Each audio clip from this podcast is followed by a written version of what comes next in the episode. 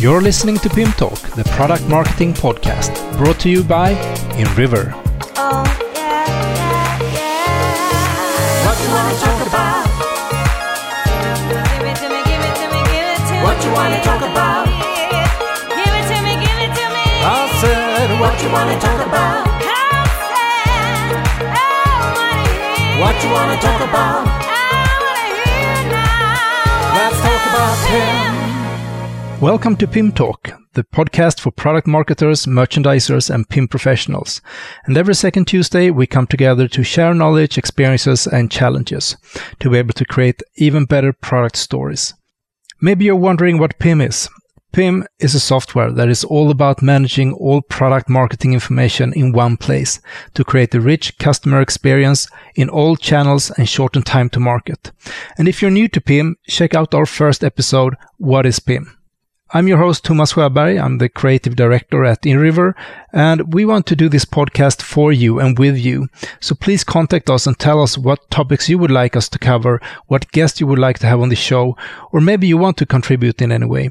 So you can email us at pimtalk at inriver.com or send a message on Twitter at pimtalkpodcast. Welcome to another episode of Pim Talk. I hope you are well and safe. Today we're going to talk about the digital customer meeting, and I think that's also what we are, all of us, occupied with for the moment. And uh, I have an expert on the topic with me, so let's get on with the talk. I wanna hear now. Let's talk about Pim. Today I'm very happy to have Jonas Hessler here as a guest in Pim Talk. So welcome, Jonas, to the show. Yeah, thanks a lot, Thomas.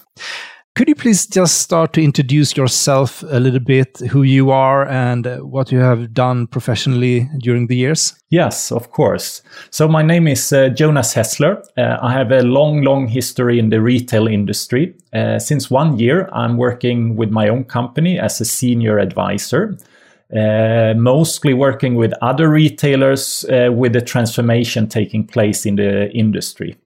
In this case, it's probably more interesting to talk about my long his, uh, history with IKEA, uh, where I've worked as uh, a global head of e-commerce. I'm working as store manager. I've been working with investments. That's more or less where where I've collected my my experience. So, how many years did you do at IKEA? Yeah, I did more than 15 years in total, uh, but in many different roles. Okay. And uh, I guess that that must have been a, a journey as well. A lot has happened uh, for IKEA during the years, and especially maybe looking uh, to digital, and so the last coming years.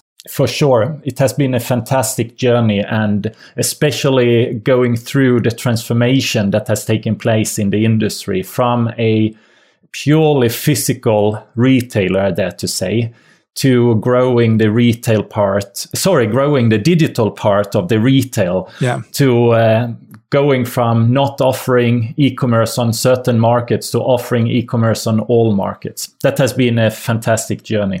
Okay. So, what kind of topics are you passionate about? Um, I, I- I would say the meeting with the customer. Uh, so that's for me, that's what retail is about. a meeting with the customer. It could be a physical one, it can be a digital meeting. In the future, it might be something else, but those are the two different touch points I have in mind right now, at least. And, and I think we're gonna, you know, stay around the topic of the digital customer meeting uh, in this talk because uh, I think you have a lot of great insights to share here. And what would you say? I mean, I guess some things are similar in between a physical and um, a digital customer meeting, but other things works differently. So. Could you take us through some thoughts about that and uh, maybe set the stage a bit here? Yeah, for sure, for sure. I, I think uh, if we go back to ourselves as human beings, we are equipped with five senses. And when you meet someone in a store, you have access to all five senses. But then, if we look at ourselves once again at the typical uh, customer journey, that one it starts it starts by doing research online before visiting a store. That's more or less the pattern you see all the time. So for me, retail is about the meeting with the customer. And most meetings start online before even coming to a store. And in, in some cases, you never have a physical meeting. So that's very much my starting point. How can you make sure that this meeting becomes valuable, relevant, and perhaps even inspiring for the customer? Yeah. So in these first impressions, I know over the years there has been different uh, expressions about the moment of truth that you have a zero moment of truth even uh, and so on. So what what really you know is important with that first uh, touch point with the customer digitally? Would you say? Yeah, I think with this this expression moments of truth, you go back to to the customer journey. So depending on where you are in the journey, you have different needs. But typically, the first touch point with with a, with a consumer, that is about uh, making sure that they can find what they are looking for. They are coming to you with any intent.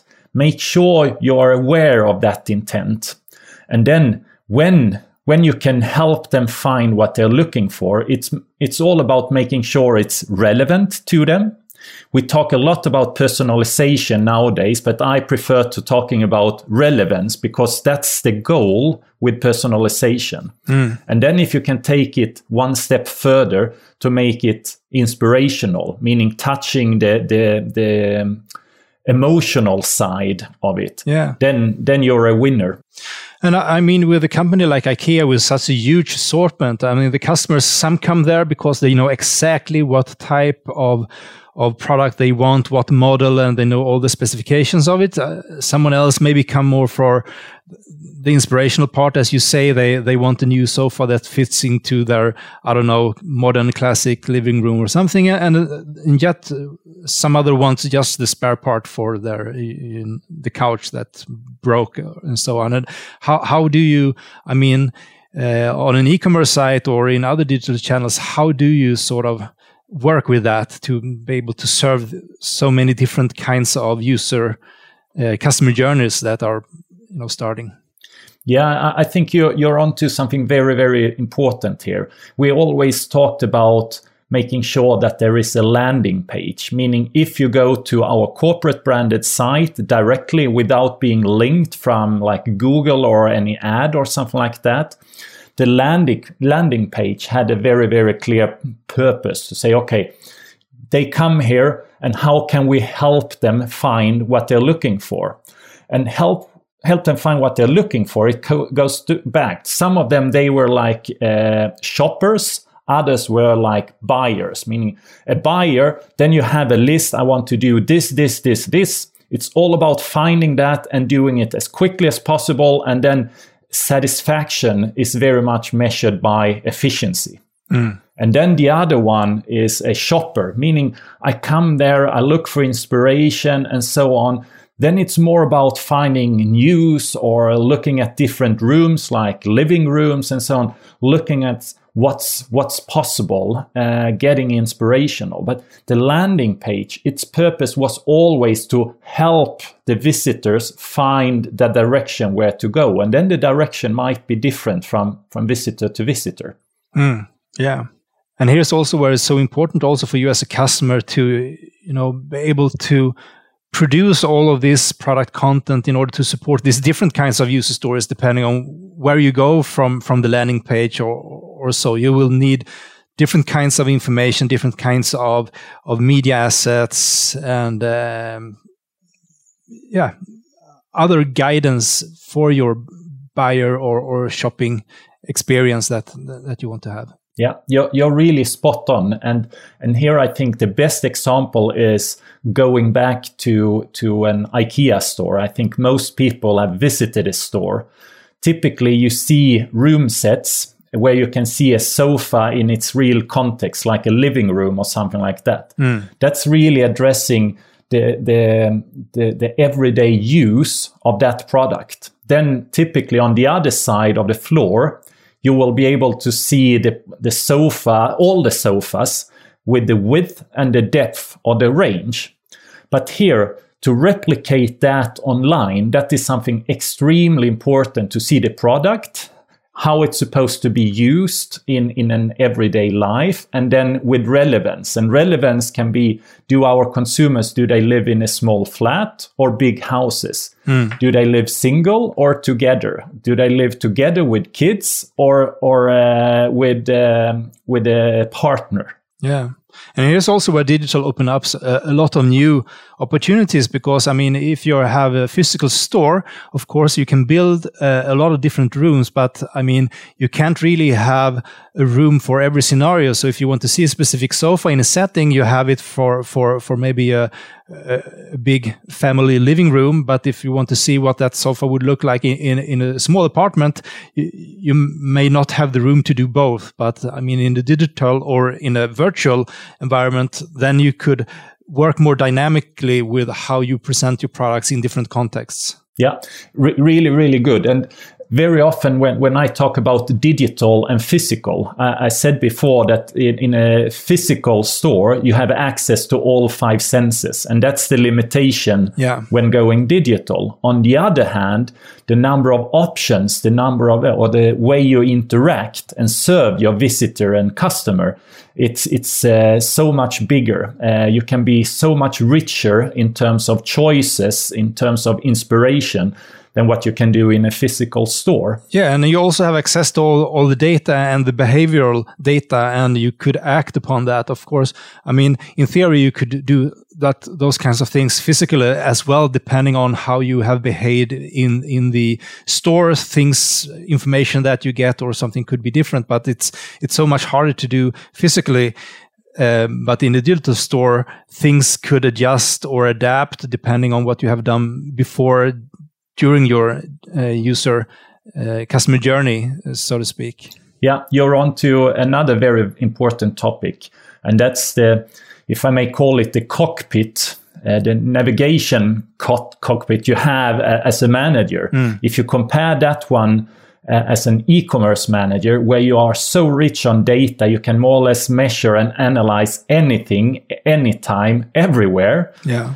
And then compared to a store where it's very very basic uh, so that's another very interesting aspect of uh, of uh, digital i would say But I mean, you could think that it almost feels maybe overwhelming all the opportunities. And uh, I mean, if you work with a large assortment, different user type, customer types, and, and so on, how, how you can actually start doing anything here. So I don't know.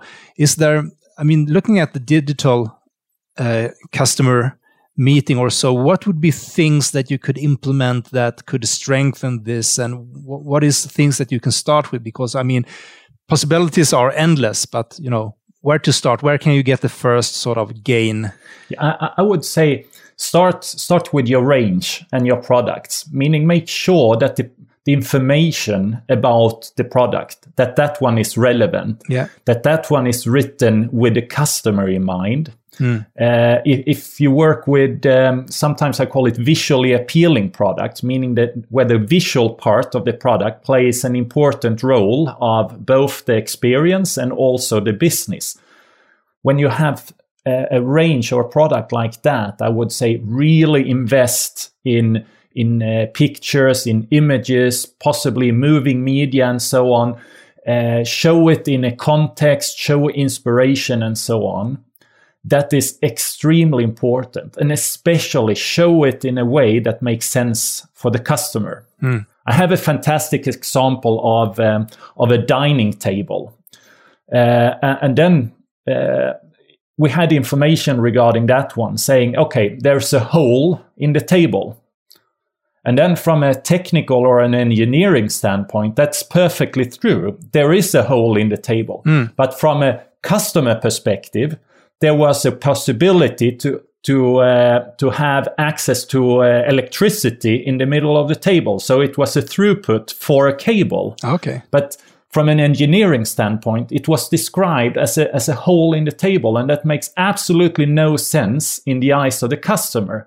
But then if you describe it in a way like a customer benefit, then it makes sense. Okay. So this is just one example of of how important it is to present the information around a product or a range. You can take the same with uh, with uh, with images and so on. How can you use images to demonstrate that without using words or arrows or explanations? You're listening to Pim Talk, the product marketing podcast. And after this short break, we're going to continue talking with Jonas Hessler about the digital customer meeting. PIM stands for Product Information Management, and InRiver stands for PIM. Want to learn more about how your organization can benefit from PIM software? We've put together a free white paper where you can learn what you need to know about how your e commerce platform can benefit from PIM. Go to www.pimtalk.com to download a free guide to help you better understand how PIM can work for you. That's www.pimtalk.com.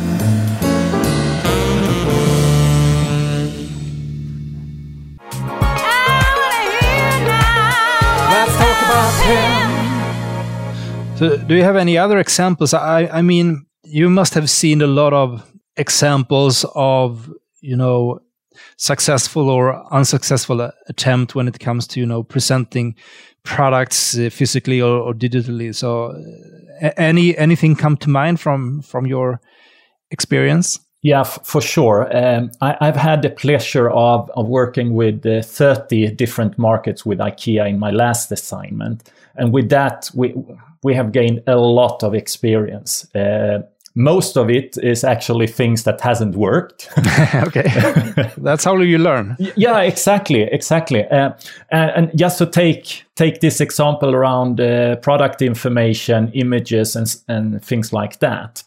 Uh, typically, for a large corporation, that is something that is uh, produced centrally, and and when you do that centrally, yeah, it costs a lot of money, and it becomes a big figure then you might be tempted to look at that one. Hey, we, we need to cut cost. We need to make it cheaper or less expensive. Yeah. Then, then you go into to the process of uh, reducing the amount of images. Perhaps you start to compromise on the quality. Uh, you you don't do your homework. And in some occasions, uh, I was part of doing that. And what you could see is that you you saved some money very early in the process. Uh, and if you stay there, it might, might might be a good decision. But then, if you look at figures like the conversion or the average order value, you start to see, hey, it's dropping, it's going in the wrong direction. And then, if you even compare or take uh, the analytics further on in the customer journey, quite often you start to see it in terms of uh, customer support. You get a lot of questions regarding things. So the number of interactions with your customer service center is actually increasing due to savings you've made to to uh, images or quality or something like that. And in some areas, we even saw that the number of returns increased because we haven't provided the necessary information earlier in the process. So from that perspective, you can say we we we saved some euros in the beginning and we lost thousands of euros later on in the process. One thing that I would like us to just touch upon is that, I mean, with your experience at IKEA, such a big and global company, and and talking about how to be able to support the the customer journeys with digital assets and uh, material and inspiration. I mean, doing this on a global scale where you have to to uh, take into account different languages and cultures and so on. So, so uh, how do you do that? What what challenges are there around that that you need to manage? Yeah, I, think that's a, a, massive topic for any interna- international player. Um, and uh, and especially when when looking at uh, an extensive range, uh, you have a lot of information and assets connected to that range. Uh, you need to to uh, support different campaigns. Uh, you have changes in range during the year, Yeah, and all of a sudden you are supposed to support some 30 markets internationally with that and then you can add the aspect of translations uh, and then adding uh, tagging to both images and pages. I, would say that is probably one of the most challenging uh, things to organize. Anyone can do it once, but to, to really do that over time with quality, with precision, that's a that's a massive operation and something I spent a lot of time doing during my my, my years with IKEA. I can imagine. And uh, and in general here, uh, talking about all the the things around digital transformation and the digital customer meeting. If, if you as a company, you know, want to improve, if if you want to to sort of take some actions here, do you have any any advice or so for for for the the leadership, the the people involved in in working with these kinds of processes and decisions? Yeah, for sure, uh, and and I, it's actually starts with uh, with more or less a human perspective. Uh, we as human beings, when you see a lot of things uh, changing around you, the n- natural instinct to do is to take it safe. And from a business perspective, I dare to say that playing it safe is probably the riskiest thing you can do. And the reason behind that is that leadership is about acting. And if you want to be the leader, you need to be the first one to act. It's as simple as that. And then when you look at the different activities that you do, it's so easy to just repeat what you did yesterday. And here I might provoke a bit by, by uh, quoting Uh, Albert Einstein, but he is widely credited for saying that the definition of insanity is doing the same thing over and over again and expecting different results. And I'm for sure one of those persons who have been been doing that, but it's so true in my in my perspective. And in a digital world, we, we have the opportunity to be able to test a lot of different hypotheses and uh, and uh, you know try out new things and be able to navigate quickly and adapt to the results. So I mean, it's really the age of being bold and brave and, and try out new things. Perhaps I could share something there where in the digital world, we actually decided to, to increase the speed of change. And most important was to have the number of explorations running in parallel. So typically, when you work in a physical world, you, you very much focus on one or a few activities. But in the digital world, we said the most important KPI was the number of tests or exploration cases we had ongoing in parallel. So we decided, uh, and that was no no um, big research behind it, but at any given point of time, we always want to have at least 10 tests or 10 exploration cases ongoing. And the only thing we knew was that the majority of them will fail, but unless we had enough volume, we will not have enough uh, successful cases. Yeah, so that's a good shout out as well. How many explorations do you have going on out in your digital channels to to see how you better can support uh, the customer buying journey? So great. Thank you, Jonas. Very interesting to have you here at PIM Talk, uh, hearing about your experiences. Yeah, thank you, Thomas, and thank you for giving me the opportunity to share some of my experiences and my thinking.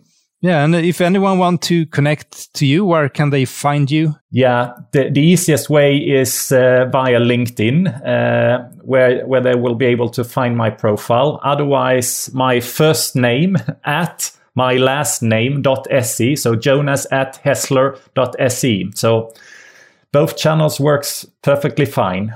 Okay, great. Enjoy having you on the show, and uh, I see you around, Jonas. Thanks a lot, Thomas. Thank you. Bye bye. So I guess due to the corona crisis that we won't meet in person for a while, uh, please feel free to reach out to me or anyone else at InRiver if you want to get in contact with us. Um, yeah, for any matter that uh, might come to mind. Um, looking at future events, uh, we have some webinars. So we are doing regular demo webinars. The next will be on April 16th. We are doing a webinar together with QBank on May 12th uh, and it's about their dam integration. And well, it's going to come up more and more, I think, online events uh, further on here. So look out for those in our social channels. Follow us on LinkedIn and other places. And you can also go to our website in the events section under About Us. I also want to mention some things about trainings. I mean, we already had the, the online preparatory course, and now uh, we are also offering remote business consultant and developer training certifications, and that will start pretty soon. So, on April, in between April 20th and, and 24th, uh, we will do remote sessions for business consultants. And also, if you're a developer and wants to go the developer track, it's already on April 14th through 17th. So head on to the InRiver website, uh, go to the Academy pages, and enroll. Thank you for listening. For feedback, tips, and questions, you can email us at pimtalk at inriver.com or message us at pimtalkpodcast at Twitter. Please, if you like the show, go into iTunes and give us a good review. And if you would like to see some behind the scenes material, bloopers, and live streams, you can follow Pim Talk on Instagram. See you again in two weeks. Bye.